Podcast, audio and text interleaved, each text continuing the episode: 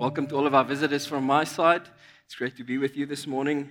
Uh, as we were praying uh, for, for Ilza and for Etienne and for Louis and his family, um, I just experienced, you know, uh, last year when we were in Cape Town, we went through the Hemel-en-Aarde Vallei.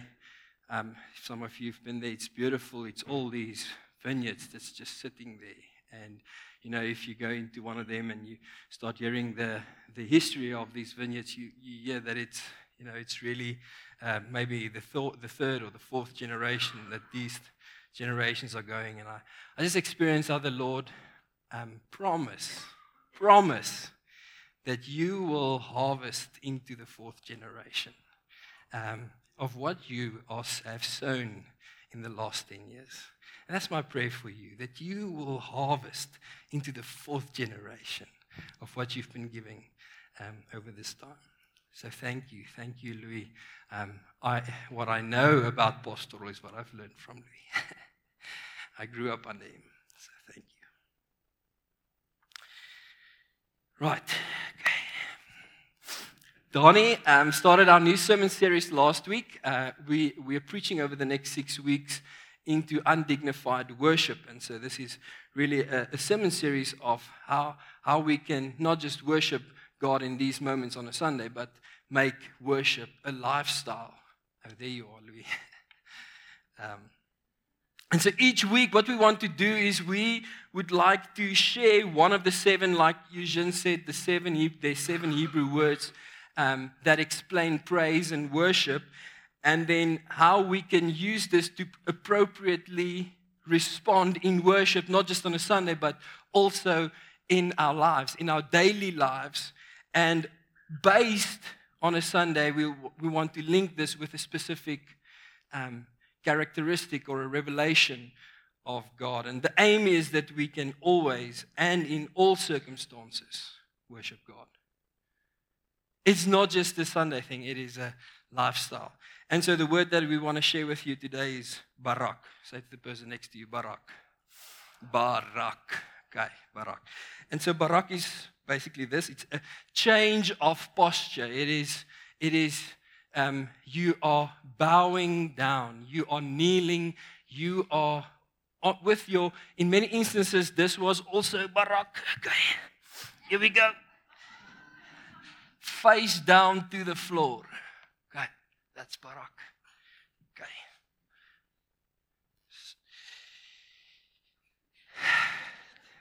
If you missed it, sorry. We don't have a video. And so, Barak, to kneel or bow down in worship, to fall face down, to adore God. And the revelation that we want you, we want to share this morning is God is holy. God is holy, and God's holiness demands from us to deal with sin. And so many times when we speak about Barak, you know, to bow down before God, we shy away from it because we have bowed down to other things. We worship other things. And so God demands from us to deal with sin in our lives so that we can worship Him, change our posture, bow before Him. Right? And so, if you have your Bibles, you're welcome to open up in Psalm 51.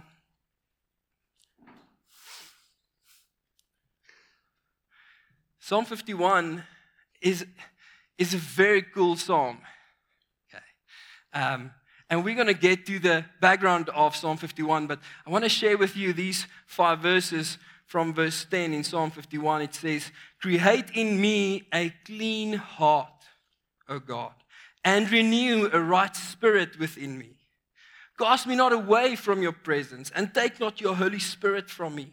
Restore to me, listen to this, the joy of your salvation, and uphold me with a willing spirit. It says, Then I will teach, teach transgressors your ways, and sinners will return to you. Deliver me from blood guiltiness, O God, O God of my salvation. And my tongue will sing aloud your righteousness.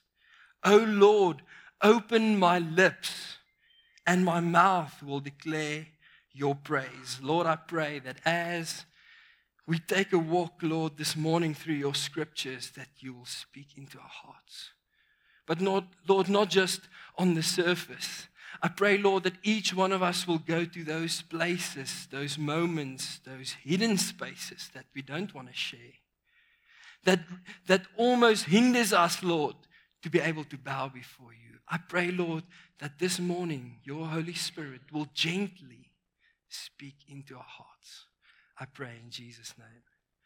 And so the topic of my sermon today is sincere consecration. It is for all of us to sincerely, to be able to sincerely consecrate us before God in this change of posture because God is holy. And so, if we go to the very first verse of Psalm 51, it says, To the choir master, a psalm of David. When Nathan the prophet went to him after he had gone into Bathsheba.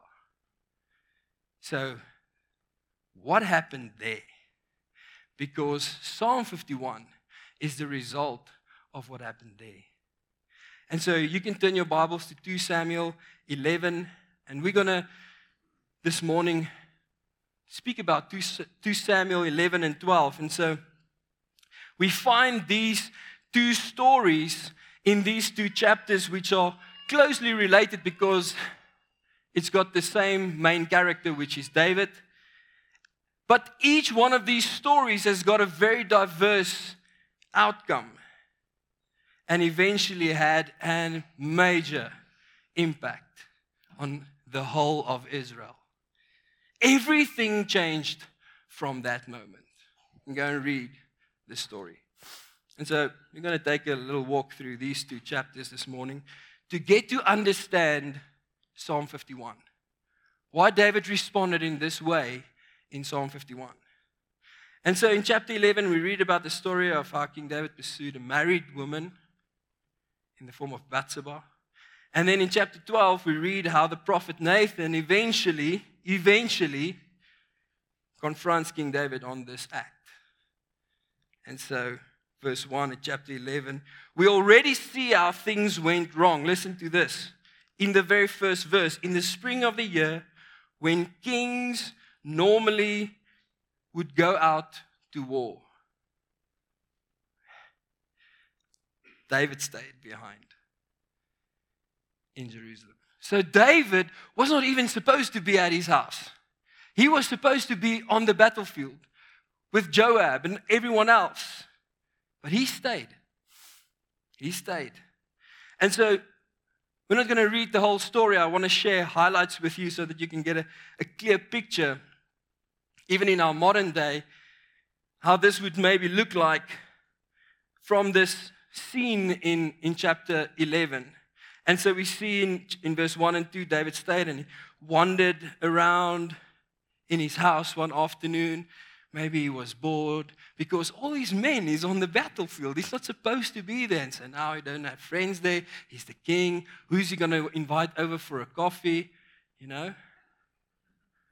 And there he saw a lady bathing on the roof.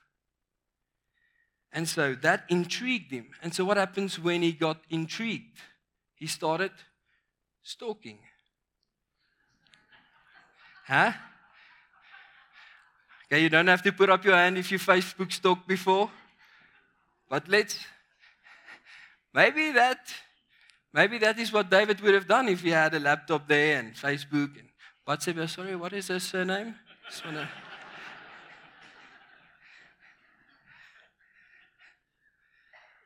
so he stalked her because he sent someone to go and find out, to gather information about this woman. And so the report came back, and what was the report? Oh, when you go, oh, okay, see relationship status, married. Oh, ish.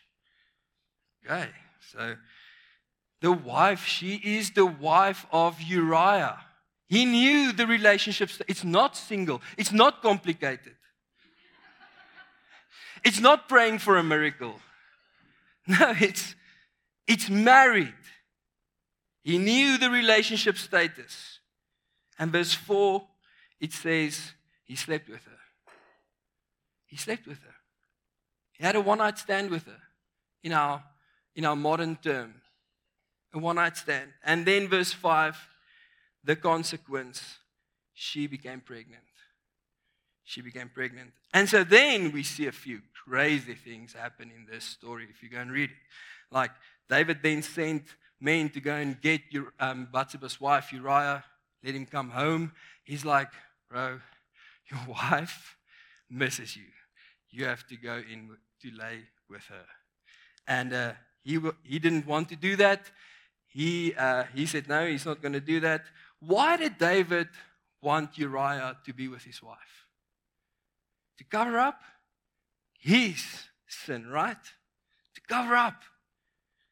And Uriah denied, and he said he's not going to do that. And eventually, David tried this two or three times. Eventually, he sent him back to the battlefield with a report saying, Put him on the front line so that he can be killed.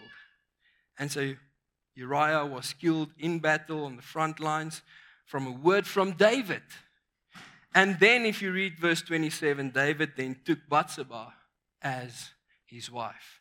And he looked like the hero. Oh, your husband died on the battlefield. Let me rescue you. And then she became pregnant. And in the public eye, everything seemed fine, right? He covered it up perfectly. Except if we read verse 27, the last part. The thing that David had done displeased the Lord. God knew.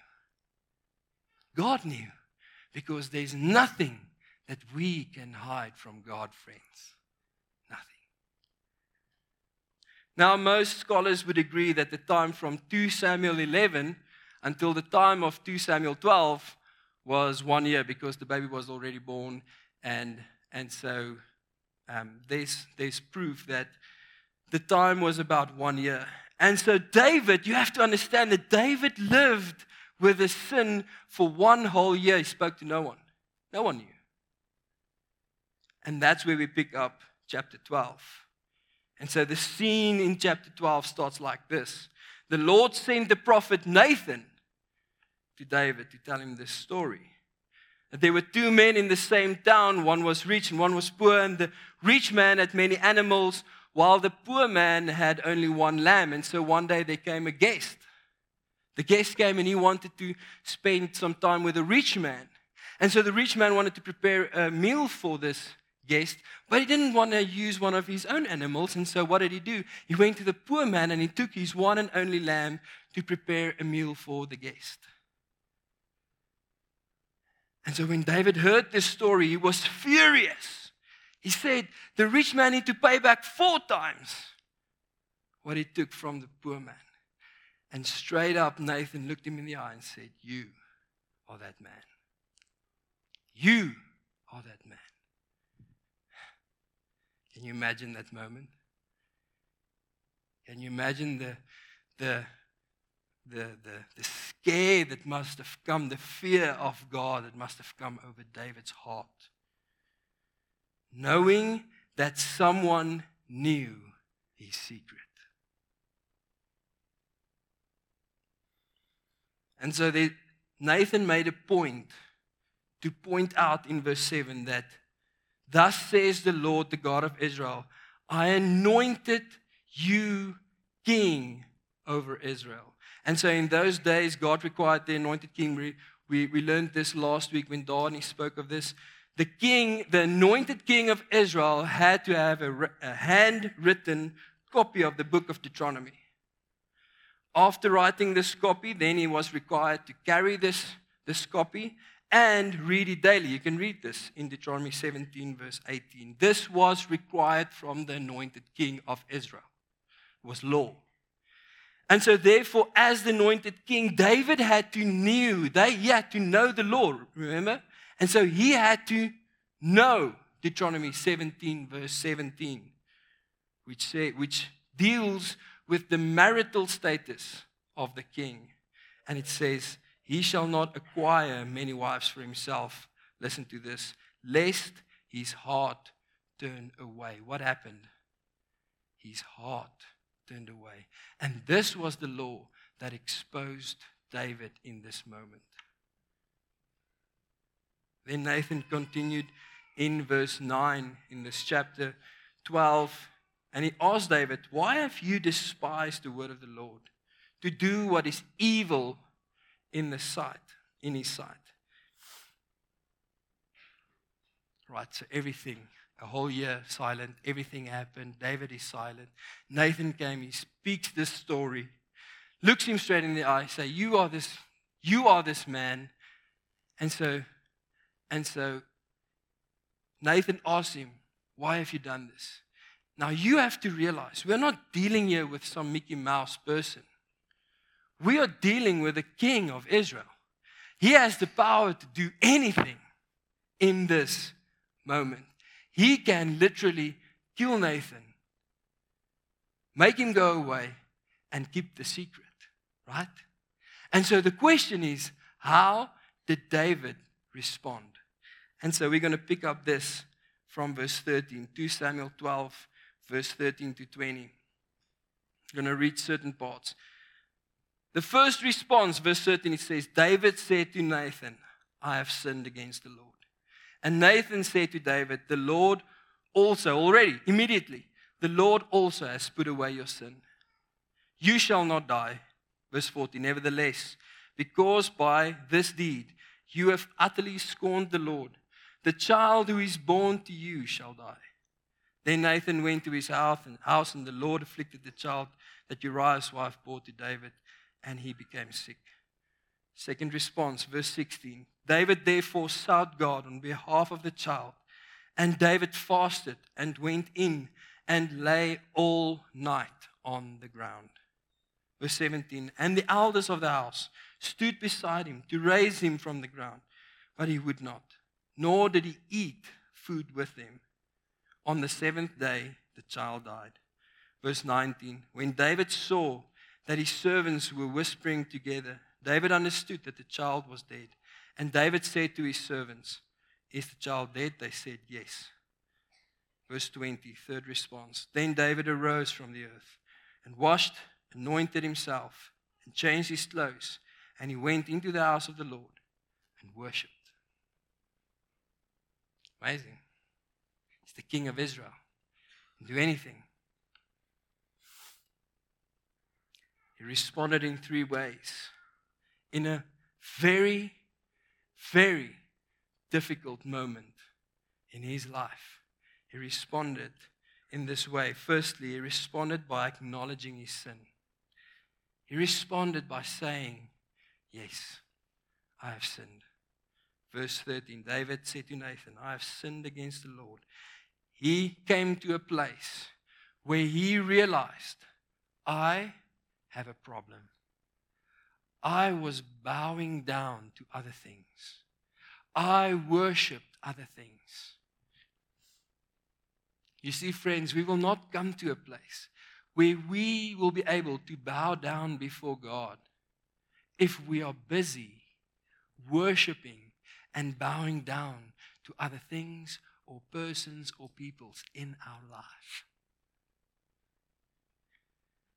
The, the writer of Romans says it so, so um, uh, plainly almost to the Roman church. He's saying, I have given you up in the first chapter.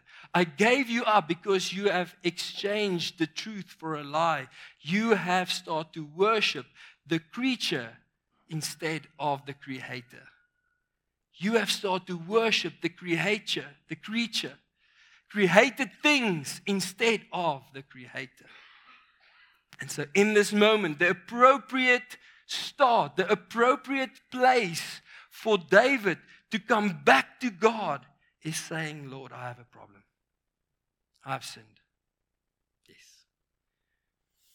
I have a problem. I am a sinner. I am an addict. I have sinned.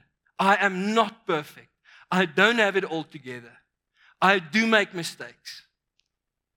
The Bible says, um, I think it's in a book of, of Hebrew or, or James that we lie if we say that we are without sin.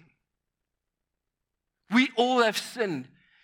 We just have to come to a place where we acknowledge it and say, God, it's okay. Yeah, I'm, I'm caught. I have sinned. And so David says, I have sinned. And this confession of him was immediately. And so was God's forgiveness, if you read verse 13. God forgave him graciously, immediately. And so we we read the fuller expression of David's confession. And so Psalm 32 is also linked to this time in David's life. And so if you want to read with me in Psalm 32 from verse um, 2, it says, Blessed is the man against whom the Lord counts no iniquity, and in whose spirit there is no deceit. Listen, verse 3. It speaks about the time when he was silent. He says, For when I kept silent, my bones wasted away through my groaning all day long. For day and night your hand was heavy upon me. My strength was dried up as by the heat of summer. And listen to verse 5. I acknowledged my sin to you and I did not cover my iniquity. I said, I will confess my transgressions to the Lord, and you forgave the iniquity of my sin. Beautiful is that. David acknowledged. His first response was, I have sinned. I have a problem. What appropriate way to start to worship God? The second, his second response was, he repents. He repented face down. He repented with his face down. He asked God's forgiveness. He sincerely consecrated himself. Verse 16 David therefore sought God on behalf of the child. I'm going to make a comment on this right now. And David fasted and went in and lay all night on the ground. Now, many times when we repent, we repent because of the sin, right? or because of the consequence of the sin. But the object of repentance is not the sin or the consequence in itself, but it's really about the effect it has on the relationship with God. And so, repentance for us is to turn away from our sin and not to focus on that, but to turn to the relationship that we have with a holy and pure God.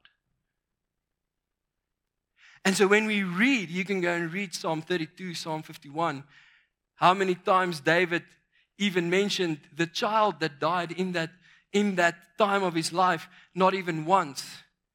Because for him, yes, as bad as it was that he lost a child, he consecrated himself to get back into relationship with the Almighty Father. Bowing down is one of the most common acts of worship in the Bible. And barak, to, to change your posture, speaks of reverence, submission, to take yourself under whatever you have placed yourself under and place yourself back under God's submission. It speaks about worshiping from that place and having a f- fear of God. And so when we read in the Bible the spontaneous response when someone is confronted with the holiness of God would be to fall down, would be to bow down. And so, just for a moment, can you just close your eyes? I want you to imagine this moment. David was confronted with the holiness of God. And so, can you, for a moment, imagine verse 16. David, with this confrontation, falling down with his face to the ground. Can you see it? And for a whole week, he did not eat anything. At a certain point, he said, My tears are my food. And so we know that his heart was broken. And From his spirit, can you hear? So I wait for you. So I wait for you. I'm falling on my knees, offering all my needs. Jesus, you're all this heart is living for. You see, that moment had nothing to do with what David can bring to the. It had everything to do with the holiness of an almighty God. That moment, David did not care about food. He did not care about fashion. He did not care about the, the skill of the drummer. In that moment, all he wanted to do was to get back to God, was to get closer to God.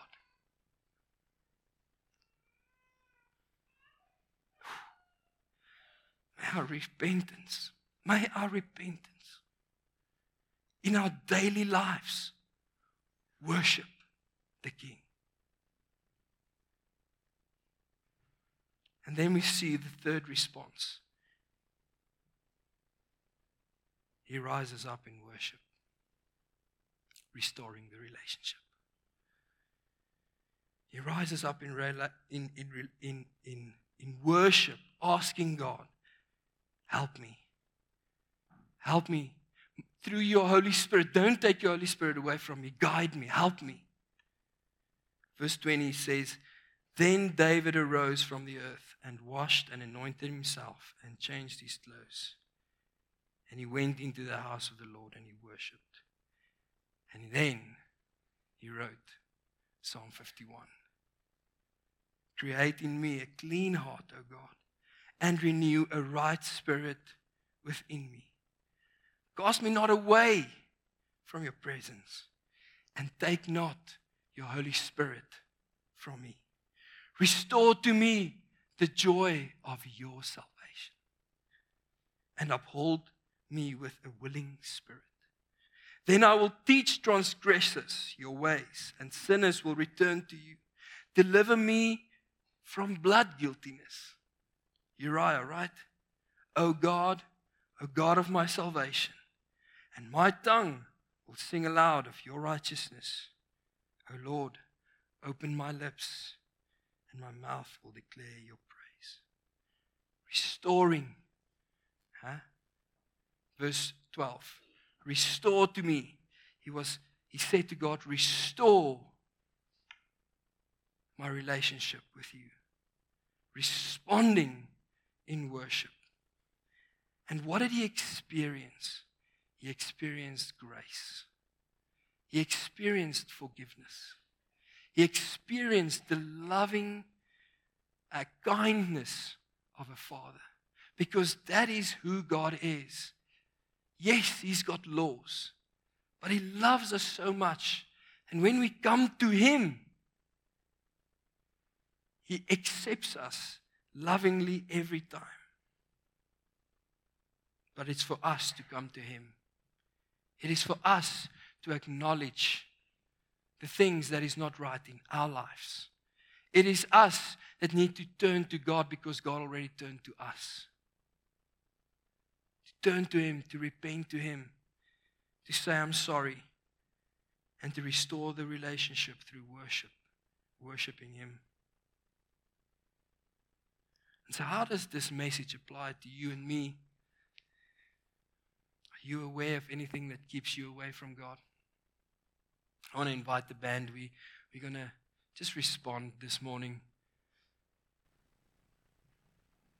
Are you willing to, to search your heart this morning of the times that maybe you have kept quiet, like David kept quiet? Are you willing this morning to acknowledge or become aware and identify the things that is keeping you away from worshiping the King the way that you were created to do? Are you willing this morning to confess those things to God? Because He is willing to forgive you. He wants to be in a relationship with you. Are you willing this morning to change your posture and to bow down before the King of Kings? Because in this moment, He is holy. He is still holy. He will always be holy. And all of us are confronted with His holiness this morning.